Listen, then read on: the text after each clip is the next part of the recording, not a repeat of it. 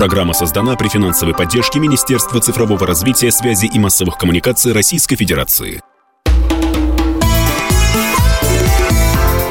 «Национальный вопрос» Мы приветствуем всех, кто слушает радиостанцию «Комсомольская правда» в Москве и других городах вещания. С вами ведущие программы Андрей Баранов. И Ирина Афонина. Ну, а сегодня в нашем прямом эфире, а по воскресеньям программа выходит в прямом эфире, далее в повторе, мы как раз и поговорим о том, что э, и кто пытается нашу страну дестабилизировать для того, чтобы сыграть вот именно на этой очень серьезной теме межнациональных конфликтов. Причем, как мы понимаем, эту ситуацию раскачивают и извне, пытаясь доказать, что Россия – это некое ущербное государство, и раскручивая вот ту самую русофобию, которую у нас почему-то никак законодательно не закрепят, ну, нет такого понятия у нас э, законодательно, ну, ладно, не об этом речь. И также, конечно же, подобные процессы пытаются раскачивать и внутри нашей страны. Начнем мы, наверное, с э, внешней политики, которая так или иначе завязана на событиях ночи с воскресенья на понедельник, то есть, соответственно, с 30 на 31 октября. Ночка выдалась горячей. Я думаю, все поняли, о чем идет э, речь. Конечно же, о том, что сотни жителей Дагестана по наводке из Украины с помощью одного телеграм-канала и сетки – этого телеграм-канала экстремистского э, начали Да, владелец штурмовать... признался, что это именно его канал, и он лично, так сказать, приложил к этому руку и даже гордится этим. Ну, в общем, э, начали штурмовать аэропорт Махачкалы, далее последовали э, серьезные оценки того, что было. Вот глава Дагестана Сергей Меликов назвал мразями и подонками тех, кто устроил погром аэропорта Махачкалы. Прозвучали и другие оценки, но гораздо интереснее, как отреагировали, вот что называется, по внешнему внешнему контуру. Президент Израиля Герцог заявил, что это чистый антисемитизм, причем, конечно же, контролируемый. Это было похоже на погром. Слава богу, власти в конце концов его предотвратили. И это при том, что после начала войны, которую Израиль называет «железные мечи», количество антисемитских инцидентов во всех формах в мире выросло на 500 процентов. И от приходит сообщение не только о выходках антисемитских а с разрисованной свастикой на, на синагогах и на домах, принадлежащих жителям э, евреям, но есть убийства есть уже реальные убийства именно на почве вот э, непринятия, а, на почве антисемитизма. И люди этого не скрывают. Некоторые задержаны, некоторых еще ищут. Слава богу, стучу по дереву, в России пока еще ничего подобного не произошло. Но причем обратите внимание, ведь э, зарубежные издания вышли как э, все как один практически ведущие вот после этих событий именно с э, тем э, посылом, что в России пышным цветом расцветает антисемитизм. Вот почему. Политолог, доцент финансового университета при правительстве Российской Федерации Леонид Крутаков с нами. Леонид Викторович, здравствуйте. Здравствуйте. Здравствуйте. Да, но мы сейчас не будем приводить цифры, потому что э, они чудовищны, того, что происходит э, во Франции, в Германии, в Америке и прочее, прочее. Там сами признаются, да, у нас беда бедовская, но почему-то именно Россию обвиняют в антисемитизме. Вот можете объяснить э, этот парадокс? Ну, наверное, это не парадокс, это раз. Два, наверное, самые чудовищные события происходят в секторе газа. Вот. И это причина э, глобального антисемитизма. Именно антисемитизма, а не антисионизма. Потому что, к сожалению, антиизраильские настроения превратились в антиеврейские. Вот. Эм, то, что это во всем мире, ну, во-первых, это упало на благодатную почву. Во-вторых, конечно, Израиль сделал все для того, чтобы это произошло и винить они должны себя, прежде всего, я имею в виду государство Израиля, а не евреев как таковых, вот, которые просто ну, сносят все живое, невзирая там, на женщины, дети, не принципиально кто. Понятно, что это носит некий терапевтический характер для общества израильского, которое ощущает себя э, в такой крепости, да, и, и, и нужно показать властям Израиля, что они ну, за, за, за, за нас, за евреев, ну, евреи живут по всему миру, и, и, и удар приходится по всем евреям, к сожалению. Вот. То почему обвиняют Россию? Потому что Россия должна быть виновата во всем. Потому что э, столкнулись две большие глобальные идеологии, давно столкнулись. Россию там, с 90-х годов расчленяли, потому что способ построения империи – это способ интеграции пространства, нахождения общих смыслов. А, и я всегда говорю, что империя – это не то, что э, силовой ресурс. Империя – это горизонт который дает людям расширенный горизонт, который позволяет масштабами мыслить большими. То есть в рамках, э, например, империи только могут появиться настоящие ученые, потому что он взгляд другой. То есть это не замкнутый, не национальный, в рамках Израиля маленького, да, а вот ну, целый, ну, как, как мир ощущается целый. А способ борьбы с имперским и интеграционным процессом – расчленение. Вот, собственно говоря, Россию расчленяли. Да? В России там э, с Крыма, скорее всего, надо сказать, начала восстановление себя робко пока, осторожно, к сожалению, тоже на мой взгляд.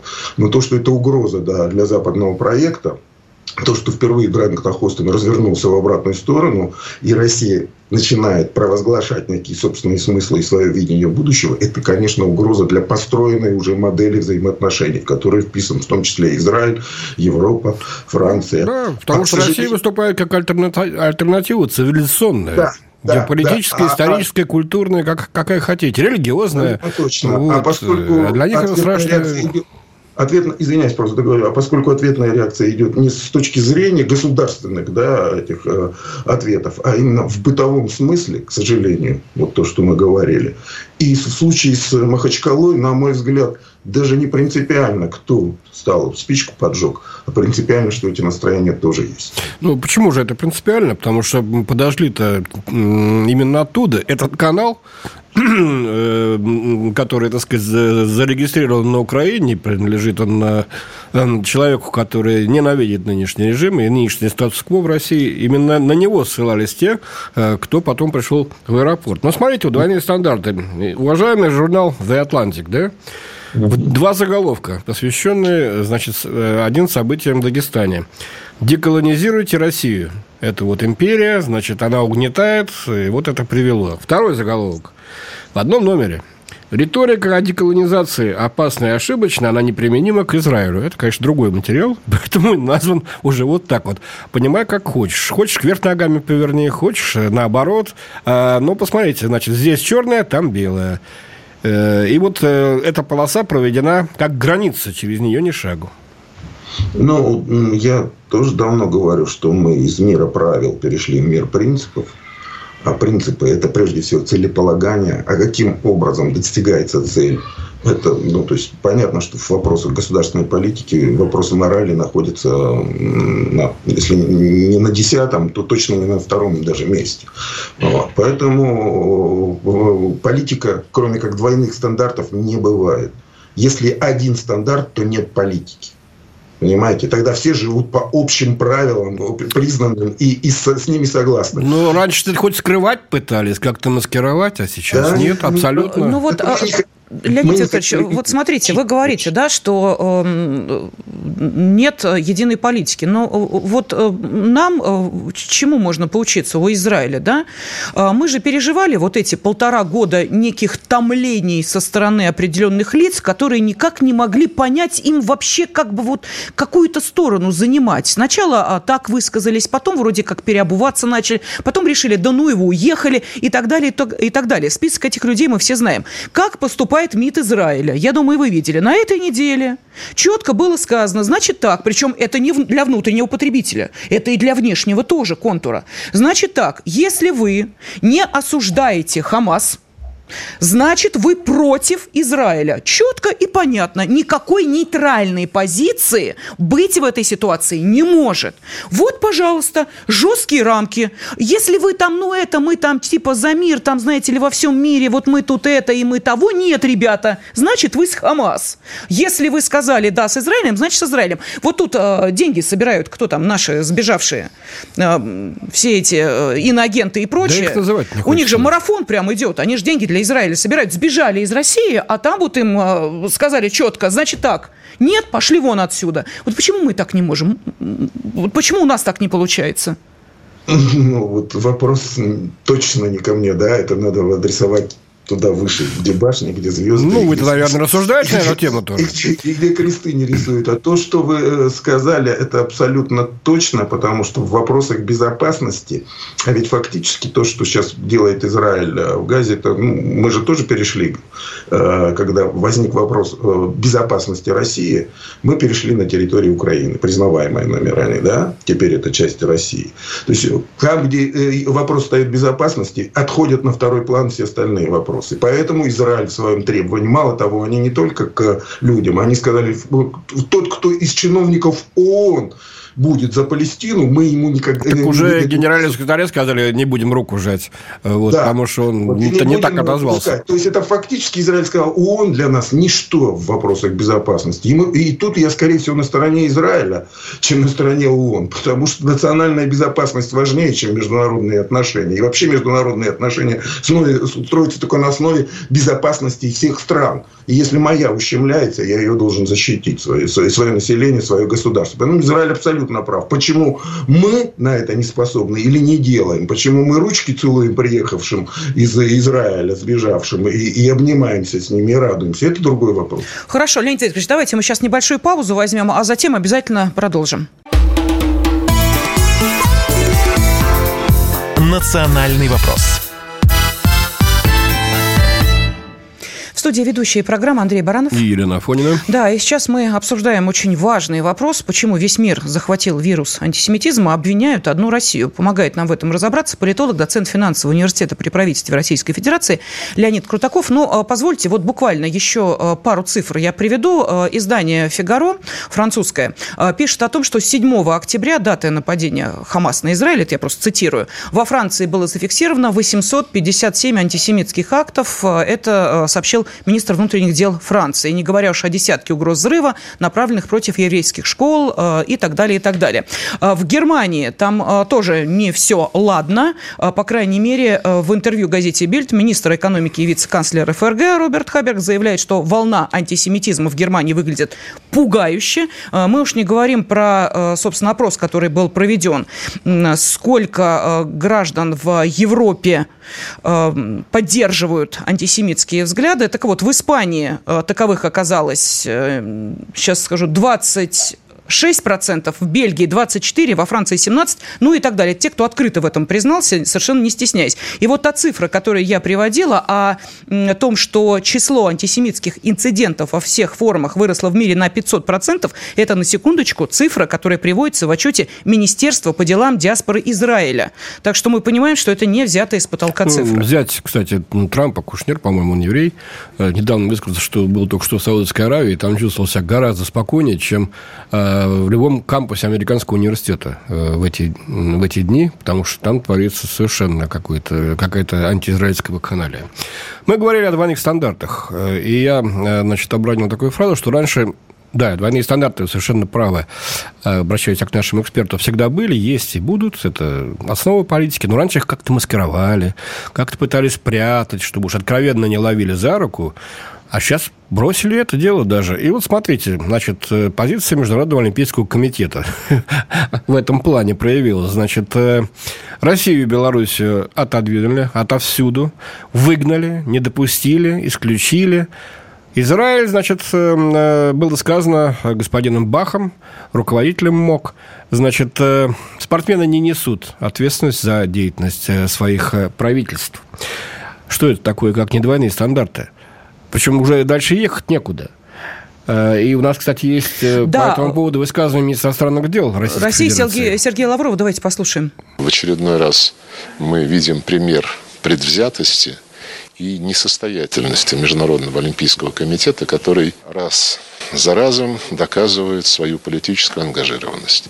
Все то, что отвечает интересам западных стран, прежде всего Соединенных Штатов, он активно поддерживает и старается найти формулировки, которые будут эту линию, в общем-то, одобрять. А все то, что не отвечает интересам западных стран, прежде всего в том, что касается Российской Федерации, Белоруссии в данном случае, он всячески пытается преподносить э, как ограничения, которые не нарушают Олимпийскую хартию. Стыдно, и, конечно, Олимпийский комитет себя сильно дискредитировал. Вот комитет пытался оправдаться. Сейчас изобрели, значит, якобы э, Россию наказывают за то, что она не выдержала олимпийское перемирие. Э, семь дней после окончания Олимпиады в Пекине в феврале 22 года вот а, начали СВО. Во-первых, нет такого понятия в Олимпийской хартии. Во-вторых, товарищи дорогие, Вспомните, 64-й год, 68-й год, 72-й год Олимпиады. Америка воевала во Вьетнаме, напалмом там заливала. Погибли миллионы людей. Вообще-то никто толком и не считал. Другие страны тоже были замечены в агрессии, когда шла э, Олимпиада. Грузия в день начала Олимпиады в Пекине в восьмом году начала агрессию против Фивала. Их почему-то не дискредитировали. У меня вопрос к нашему уважаемому эксперту. Ну, вот эти двойные стандарты, ну, может быть, просто пора уже как-то объявлять им бой, ну, хватать за руку или просто рвать отношения, раз они так себя ведут. Как вы полагаете? Или мы будем, должны заниматься дипломатией, как прежде?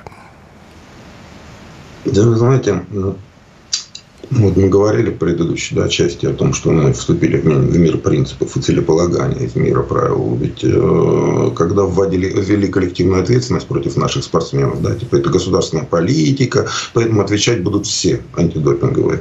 Мы ведь ничего не сделали. Мы согласились без флага, без гимна. Мы сказали, да-да-да, мы такие. Это же признание собственной вины по факту, да. Угу. Ну, по крайней мере, на Западе это так расценивалось общественным мнением и прессой всей. То есть мы признали, что мы государственные. То есть понимаете, э, вопрос э, умение работать с э, пространством и с другими участниками и субъектами международной жизни, это, по-моему, слабое место нашего государства, и МИДа, и не знаю кого. К вопросу, почему двойной стандарт в отношении Израиля работает, если конкретно говорить, это, на мой, я вот считаю, что это одна из как бы, самых успешных коммерческих операций в том числе и моего народа, вот, это посеять чувство вины у всего мира перед евреями. Это страшная вещь, которая работает как капитал. Вот. Тут надо понимать вообще, откуда появился антисемитизм как таковой. Почему народ, который подарил миру Христа и новое откровение, вдруг стал христопродавцем. Потому что долгое время вообще в Европе евреи были единственным доказательством существования Иерусалима и Христа, и вот этих заветов, потому что ну, там были арабы, под, ну, там, а вот народ представители. Когда церковь разрешила монастырям давать деньги в рост и брать под залог для финансирования крестовых походов, еврейские схемы Э, финансовые стали конкурентом монастырям. И тогда евреи превратились в э, христопродавцев. Приблизительно то же самое происходило в России, когда возникла конкуренция. Я просто сейчас большой книгой нефтяной занимаюсь, история мира. И, и не смог пройти мимо еврейского вопроса. Когда вводились майские правила, все западные исследователи э, пишут, о том, что вот это, это дремучий антисемитизм царизма и царской правящей династии. На самом деле майские правила вводились для того, чтобы прекратить погромы.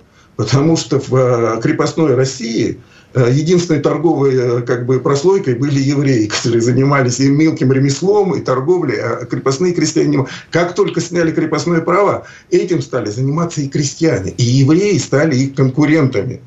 Вот откуда пошло. И начались погромы. И тогда царь вынужден был принять эти майские правила, ограничить возможности евреев, чтобы снять вот этот вот э, как бы внутри растущей конкурентную борьбу и погромы. То есть он прекращал этим указом погромы, то есть снимал причину их.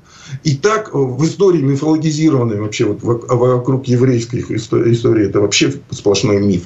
Такое количество, такое прям мифов на, на, на, нагружено. Еще раз говорю, отдаю дань своему народу, который смог это превратить в капитал политический, в том числе финансовый. Но это не значит, что другие должны послушно следовать им. Конечно, двойные стандарты. Конечно, Израиль – это не выразитель воли всех евреев. Это всего лишь государство на определенных принципах построенное. То это тоже надо понимать. Ну, очень глубокая, серьезная тема. Вы, правда, подняли серьезную тему, важную. Это жизнь поднимает, мы лишь подхватываем. Ну, да, да. Ну, вот что нам пишут. Да, кстати, огромный поток идет комментариев от слушателей.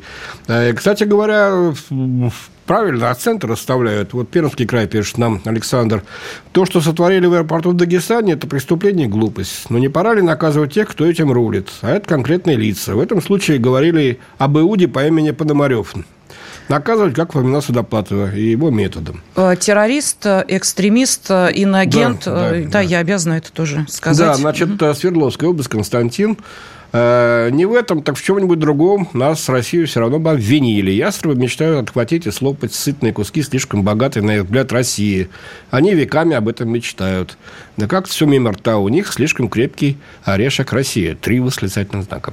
Ну, тут трудно не согласиться. Да, ну вот, э, да, еще что-то. Нет, ну я не буду все зачитывать, угу. просто я вот такие наиболее, так сказать, рэперные, так Вот, сказать, вы знаете, беру. Леонид Викторович, э, вы сами сказали о том, что э, Израилю, у Израиля есть чему поучиться. Вот когда приходит информация о том, что почти две трети русскоговорящих в Германии, 63%, сталкивались с дискриминацией после февраля 22 года, возникает вопрос, могут ли русские такое же чувство вины посеять в мире из-за того, что все эти полтора года отменяли все, что можно отменить. Русский язык, русскую культуру, русские памятники, русских людей и так далее, и так далее. Мы можем таким же образом всему миру посеять чувство вполне, кстати, обоснованной вины. Чувства вполне, кстати, обоснованные. Если вспомните Вторую мировую войну, то они там в два раза или в три раза станут более обоснованными. Но ведь ничего такого подобного не произошло. Мало того, историю Второй мировой войны потихонечку, плавно переписали фактически в западном сознании общественном. То есть ну, у нас сколько бы ни раздавалось здесь возгласов, что мы не позволим. Ребята, но там это уже сделали. Там уже нету России как победителя. Э, в истории Второй мировой войны и вообще в истории. Есть только э, дремучая и, и страна. То, что мы можем или не можем, но, к сожалению, то пространство общественной мысли, которое там существует, научное пространство, э, историческое пространство, оно нам враждебно. Мы жили в другом пространстве, создавали другое. Мы попытались стать частью этого пространства, но нас даже не пустили в ряды там, третьего класса. Нам сказали, вот есть трюм, на этом прекрасном лайнере, который идет по морям и океанам. А там кочегарка. Вот идите туда, и там работать. Да, уголь вот, ваш давайте туда, чужие... нефть и газ. А? Не уголь, нефть газ давайте в кочегарку, подкидывайте, вот ваше, так сказать, место. Да, да, да, вы страна, бензоколонка, это ваша роль, это ваша э, миссия историческая. Все, забудьте про всю свою историю тысячелетнюю, про все свои достижения, и в том числе и в нефтяной отрасли, потому что все основные открытия в нефтянке были сделаны русскими. Вот, поэтому не знаю, как это сделать. Ну, единственное, только в противодействии. Мы, э, у нас был цивилизационный проект, мы его строили, мы его утверждали, но мы от него отказались как модели. Мы сказали, это была ошибка, это было... Мы, теперь мы такие же, как вы, мы буржуи. Ну, мы еще, мы еще вернемся. Спасибо большое. Политолог Леонид Крутаков был с нами. Спасибо. Национальный вопрос. В студии ведущая программы Андрей Баранов. И Елена Афонина. Да, и сегодня, ну вот практически вчера мы отметили День народного единства, сегодня празднество продолжается, завтра тоже выходной день. Мы пытаемся разобраться, а Каким образом можно качнуть большой корабль под названием «Россия», о чем, собственно, мечтают Российская извне? Федерация. Россия. Это принципиально. Россия большая, красивая. И э, на какие болевые точки э, нашей страны пытаются давить. И вот как раз э, события недельной давности, ну, мы помним, да, с воскресенья на понедельник, то, что происходило в аэропорту Махачкалы, вот это как раз и была попытка продемонстрировать всему миру, что, смотрите, Россия-то уязвима. Не случайно на этой неделе президент нашей страны не один раз возвращался к тем событиям. Я напомню, что был создан срочный закрытый, правда, э, совбез. Ну, основная часть проходила в закрытом формате, мы об этом еще поговорим. А, ну и вот как сам президент оценил то, что происходило в аэропорту Махачкалы. Вы знаете, легко вбросить э, искру, очень легко. Ну, конечно, на фоне происходящих ужасов там, это легко сделать. Потому что, как я уже и говорил на встрече с коллегами э, при проведении Совета Безопасности, когда смотришь на страдающих, окровавленных детей, и кулаки сжимаются, и слезы на глазах наворачиваются. И это, мне кажется, реакция любого нормального человека. Если такой реакции нет, то у человека сердца нет, оно каменное. Э, вот. Но мы, конечно, при этом должны ну, с ясной головой э, воспринимать все эти происходящие события, понимать, где корень зла, откуда это идет. Конечно, что Таты, что ли, виноваты в том, что происходит. Таты, кстати, коренной народ на Кавказе. Э, э, горские евреи, они жили там сколько? сотен лет, может, тысячу лет и живут там. Поэтому надо просто понимать, что происходит. А вбрасывают, конечно, ну, мы же знаем, через соцсети вбрасывали люди, которые живут за границей в том числе на, на Украине сидят. В этой связи, конечно, меня удивляет позиция э, этих заокеанских деятелей. Да? Они вроде бы как поддерживают евреев Израиля, а руками своей агентуры с Украины пытаются организовать у нас еврейские погромы. Ну, просто невероятное свинство. Это уже не двойные стандарты. Э, даже не знаю, как это назвать извращение сознания какого-то. И это говорит о том, что на самом-то деле они преследуют, скорее всего, свои собственные интересы, чем интересы каких-то третьих народов и третьих стран. А в данном случае э, интерес борьбы с Россией и э, раскачки России изнутри. В нашей многонациональной стране это абсолютно недопустимо. Ну вот, прозвучали эти слова «раскачивание России изнутри». Сейчас с нами на связи политический советник политолог Сергей Маркелов. Сергей Николаевич, здравствуйте. Вопрос сразу вам. Да, Сергей Николаевич, вот э, некоторые религиозные деятели, а также представители диаспоры стали говорить сейчас, ну, раз это было извне, а, а, спровоцировано, а они раскаялись, то нужно проявить снисхождение. Так вот, влияние вот на участников беспорядков извне – это отягчающее обстоятельство или вот смягчающее, как, об этом призыв... как к этому призывают некоторые наши деятели? Что скажете по этому поводу? Ну, что я скажу? Естественно, можно сказать из какой-то э, э, как психиатрической реальности, а можно сказать из обычной, нормальной реальности социума, общества. Да? И если из нормальной говорить, то понятно, что э, как бы, люди совершили нарушение здесь, у нас, в России. То есть, условно говоря, вся, вся метрика их действий социальных, нарушений и прочего, она оценивается только оптикой российской. Неважно, тебе позвонили ты с Антарктиды и сказали восстать против пингвинов. Понимаете, все равно, все равно будет история именно звучать так. Ты нарушил здесь, и вышел, вышел, пошел там к, к, к силовикам, зашел в самолет и стал искать пингвинов. То есть я просто говорю, чтобы было понятно, да? То есть суть, суть происходящего. Ты нарушил здесь кто дал тебе импульс? Твоя собственная голова ли? Твои какие-то звонки, телеграм-каналы. Это все инструментарий. Потому что ты, как социальное существо, как человек, как, как гражданин России, ты отвечаешь всей, э, как бы, всей полнотой вла, э, значит, всех законов и законопослушности именно здесь. Поэтому отягощение, не отягощение, слушайте, вот это да, вот это, вот знаете, вот это, удиви, это, это удивительное такое кавказское, не кавказское, может быть, даже частично русское такое, русское менталитет, менталитете. Помните же эти советские фильмы про, про там, значит, до, до неповские времена, когда там судят какого-то судят, какой-то, не помню, какой-то был художественный там про судилище, судят какого-то человека, там, столяра, а сидят все, значит, слушатели в этой деревне, единственный столер, говорят, не-не-не, давайте оправдаем, не, ну, как бы единственный столер, кто ремонтировать-то что будет? И вот эта вот история, у нас в России, в России вообще сложная, фундаментально очень сложное отношение со словом справедливость, со словом наказание, оно одно из самых сложных в мире. Почему? Ну, во-первых, государство у нас достаточно как бы аккуратно с этими терминами работает. Это не Китай, так сказать, 100 человек повесили чиновников, да и все. Вот и вся справедливость. Почему? Воровали. Вот у нас как бы все это аккуратнее. Поэтому, возвращаясь, финализируя ответ на ваш вопрос, конечно, это никакое не отягчающее обстоятельство, потому что отягчающих обстоятельств может быть одно. Это степень глубины нарушения э, э законов России. Все, вот единственное, что может. Этот ударил или не ударил. Ты забежал на полосу или не забежал. Ты вскрыл самолет дрелью ручной или не вскрыл. Вот тут будет регуляция э, наказания.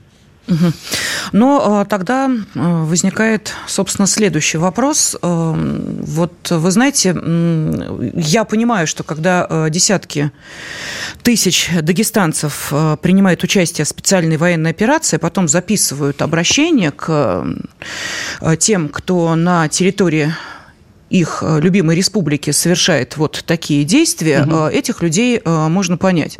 Далее пошли предложения, а что, собственно, с нарушителями нужно сделать. Но ну, это пусть вы правы абсолютно решают правоохранительные органы. У нас сейчас очень важный вопрос стоит. Вот мы же очень, знаете, как оголенные нервы. Мы каждый раз внимательно следим и реагируем на любые эм, проявления, которые, может быть, раньше не заметили. Вот приехала Пугачева. Чего все встрепенулись-то? Не потому, что приехала, приехала, смотрите, а потому что следят, а что будет дальше? Вот человек может позволить себе то, что позволяет она, и оставаться безнаказанным, а оказывается может. Смотрите, уехала уже из России, да? Дела тут какие-то пришала, уехала. Записала песню. Да, тест И не уехала. Пройден. здесь дешевле это делать.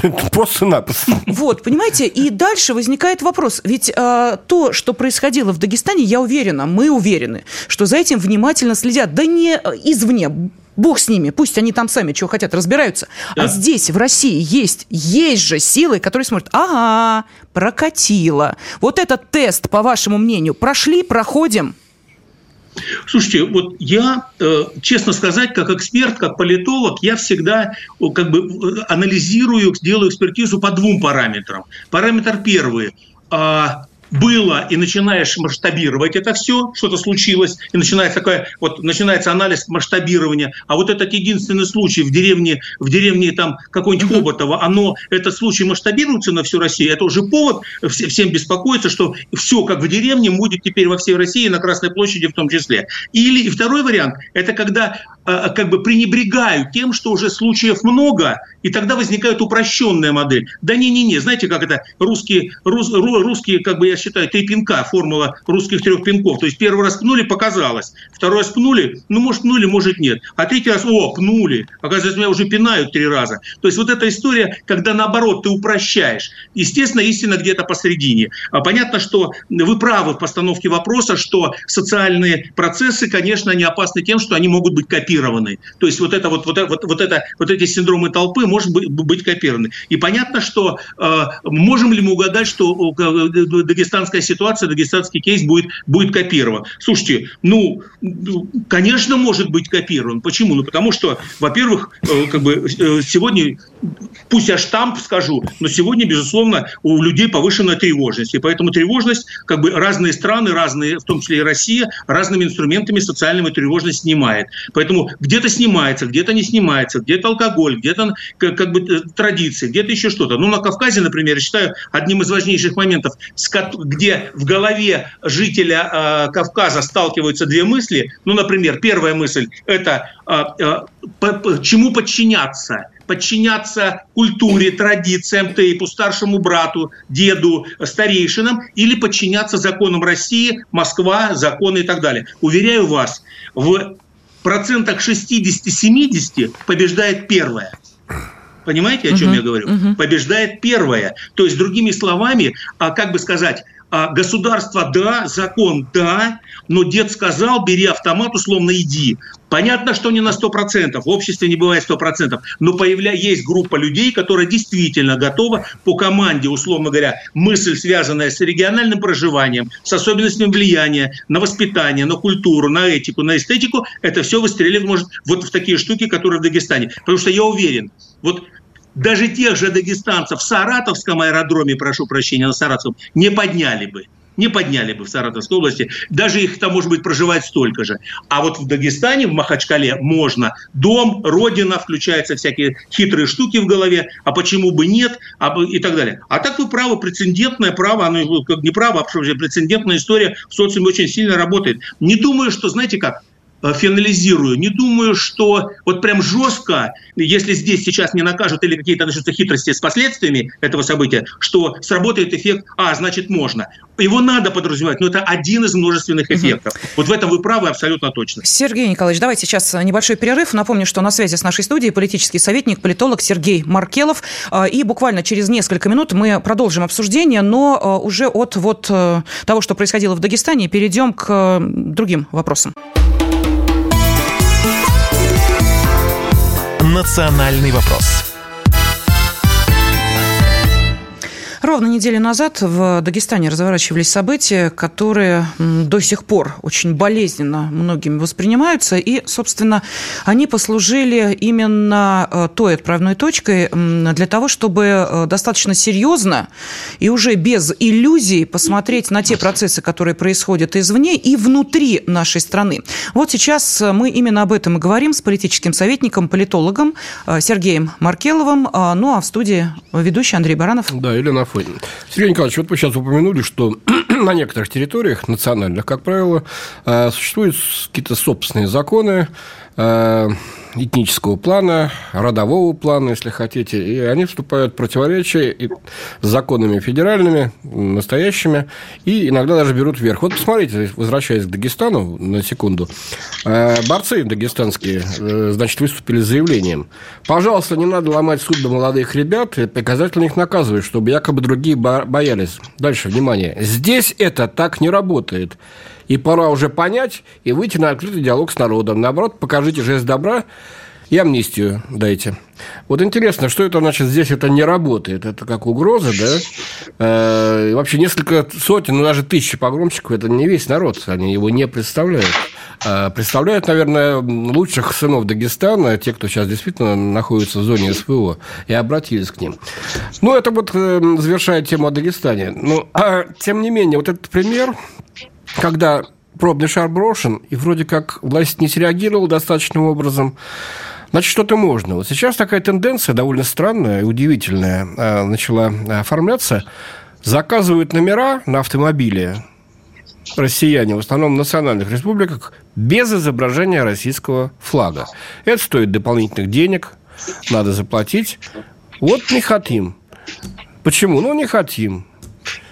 За границу они ехать не собираются, никто их особо и не пустит, а вот российский флаг не хотим. Что это, как нескрытый сепаратизм? И вот, кстати, по поводу тех же бойцов, Сергей Николаевич, ну, я думаю, что вы понимаете, о ком именно идет речь. Они же не просят э, себя, и да, нет, а точнее так, они просят себя не называть э, гражданами российской, ну, в смысле, э, спортсменами из Российской Федерации, а называть спортсменами из конкретного региона.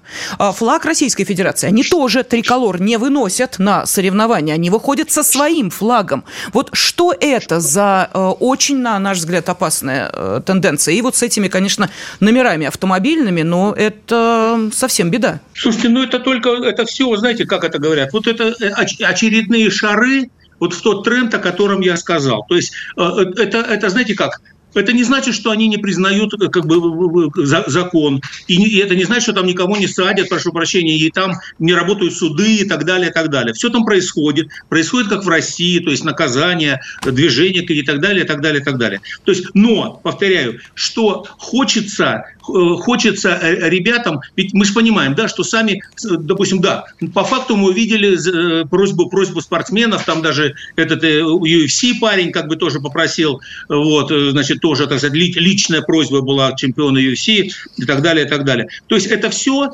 попытки, знаете чего? это как бы вот какого-то какого особого, э, очень хочется особого отношения. Вот оно, знаете, оно на Кавказе, опять же, связано с чем? Понятно, что если они с такой, с такой затеей, вот, о которой вы сказали, там, номера, например, там, э, какие-то еще там какие-то истории вот, вот, социальные, какие-то, допустим, флаг не России, а Дагестана, там, или, там, или Чечни и так далее, то, естественно, если они придут с точки зрения, ну, если мы принимаем, что тейпы там и так далее на это влияют, они придут к совету старейшин с таким вопросом, понятно, они не одобрят старейшины. Понятно, что старейшины скажут российский флаг, понятно, что скажут, нет, надо парней учить именно, как это было у старейшин, школой, армией, тюрьмой, так сказать, неважно чем, но парни должны как бы том и том. Это да. Но вот это вот, когда, повторяю, столкновение, знаете как, а, две крайности. То есть нет вот этих 50 оттенков э, э, как бы социального поведения э, кавказца, крайности. То есть они поэтому они борьбой занимаются, потому что это не вот не настольным теннисом, а это борьбой. Знаете, и даже есть, я, я одно время изучал, как бы, почему именно вот борьбой, почему единоборство, почему именно вот определенные типы кавказцев. Кстати, это не только у, у дагестанцев,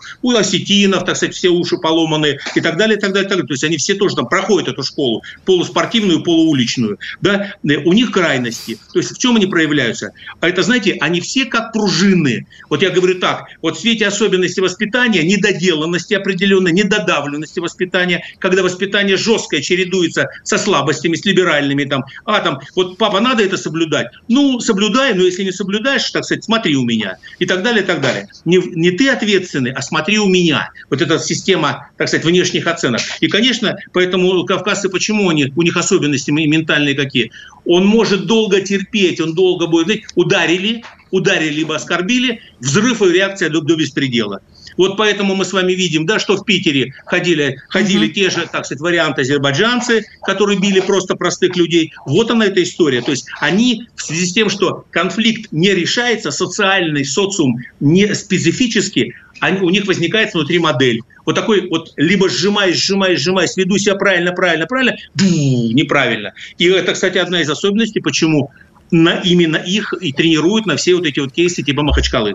А вот теперь смотрите, Сергей Николаевич, вот э, если то, о чем вы говорили, да еще приплюсовать сюда э, тех, кто приехал в нашу страну на заработки из э, стран наших ближайших соседей – да если всего лишь 50-тысячный телеграм-канал умудрился вывести на э, захват э, стратегически важного объекта порядка там полутора тысяч людей, то вот одно на другое и как-то, в общем, картина очень печальная вырисовывается. В связи с этим, наверное, вот эта большая закрытая часть Совета Безопасности, о которой да, мы да, уже да. сказали, да, ну понятно, что там, э, наверное, звучали достаточно жесткие оценки, судя по тому, что начало происходить на этой неделе, ну, по крайней мере, в отношении мигрантов.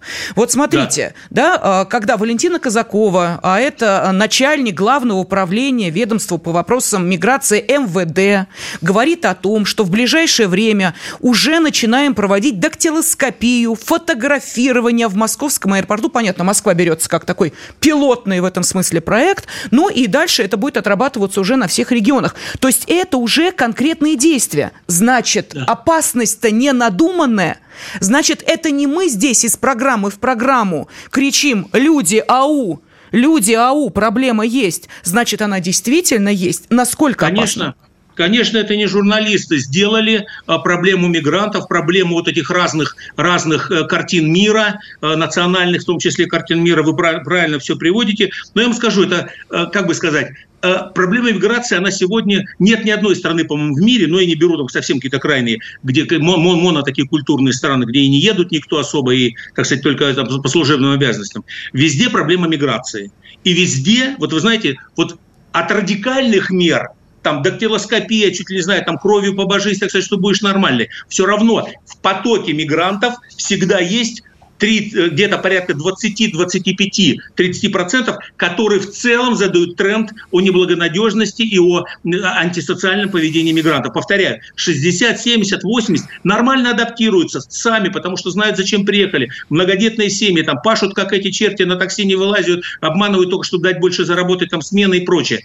Но вот этот, вот этот феномен, вот, этих, вот эта малая, малая, повторяю, не все, малая группа людей, она, безусловно, создает более серьезные социальные Э, э, как бы социальную опасность и все остальное. Да, может, условно говоря, там тысяча семей заехать нормальных, или там тысяча семей в Махачкале осудили внутренне себе эту историю махачкалинскую, что пацанов откуда там деревень поподнимали, непонятно зачем, и дурачки молодые повелись, да, вот, а, а, но вот эта группа маленькая, она в целом дала большое социальное вот это масштабирование, по крайней мере, на уровне рассуждений, на уровне ну, Значит, они пассионарны, у них есть политическая воля э, продвигать свои идеи, зажигать толпу Сергей Николаевич, и ну, радикализировать ну, ее. Совершенно верно. Андрей Михайлович прав. Вот давайте вспомним события. Кстати, вот очередная годовщина скоро Майдан. Он же в ноябре начался. Майдан на Украине начался в ноябре. И да. начинался именно с небольшой кучки. Они маргиналы, говорили э, все со всех сторон. Да ладно, чего там на них? Смотрите, к чему это привело. Кровью умывается одна и вторая сторона. Вот э, сейчас мы, э, ну, понимаем, что если это один раз сработало, Сейчас на Грузии, кстати, собираются, мы об этом обязательно в следующий раз поговорим, тот же да. сценарий. Да, да, да, абсолютно. Абсолютно под копирку. И здесь у нас в России его отрабатывают, но мы же это видим. Вот что в этой ситуации нужно срочно сделать? Слушайте, ну срочно сделать, вы, вы правы в чем? Как ни странно, вот все эти штуки, когда малая группа людей заводит, э, э заводят, заводят большую группу, большие социальные процессы, это всегда было в истории, это не уникальность сегодняшняя. То есть, другими словами, Майдан действительно делается, не надо, чтобы 100% людей понимали, что происходит. Более того, я в одном из интервью сказал по поводу Махачкалы, что вот из этих там полутора-двух тысяч людей, если 150-200 человек понимало, что сознательно нужно делать, куда кого разгонять молодежь, молодежь, то остальные не понимали. Это было включение, прошу прощения, апеллирую к Либону, законы психологии толпы и прочее, где уже человек себя не чувствует самостоятельным. Поэтому что делать? Ответ, Лена. Эм, я думаю, что прежде всего, повторяю, вот то, что это группки маленькие, и не масштабированные до события. Конечно, есть э, оптика сегодня силовая и не силовая, как их можно вычислять и вычислять. Поэтому всякие штуки это есть, но повторяю, а, а, знаете как? Вот есть такое вот у силовиков есть такое правило, которое, которому их учат и которое они очень э, мало почему-то соблюдают.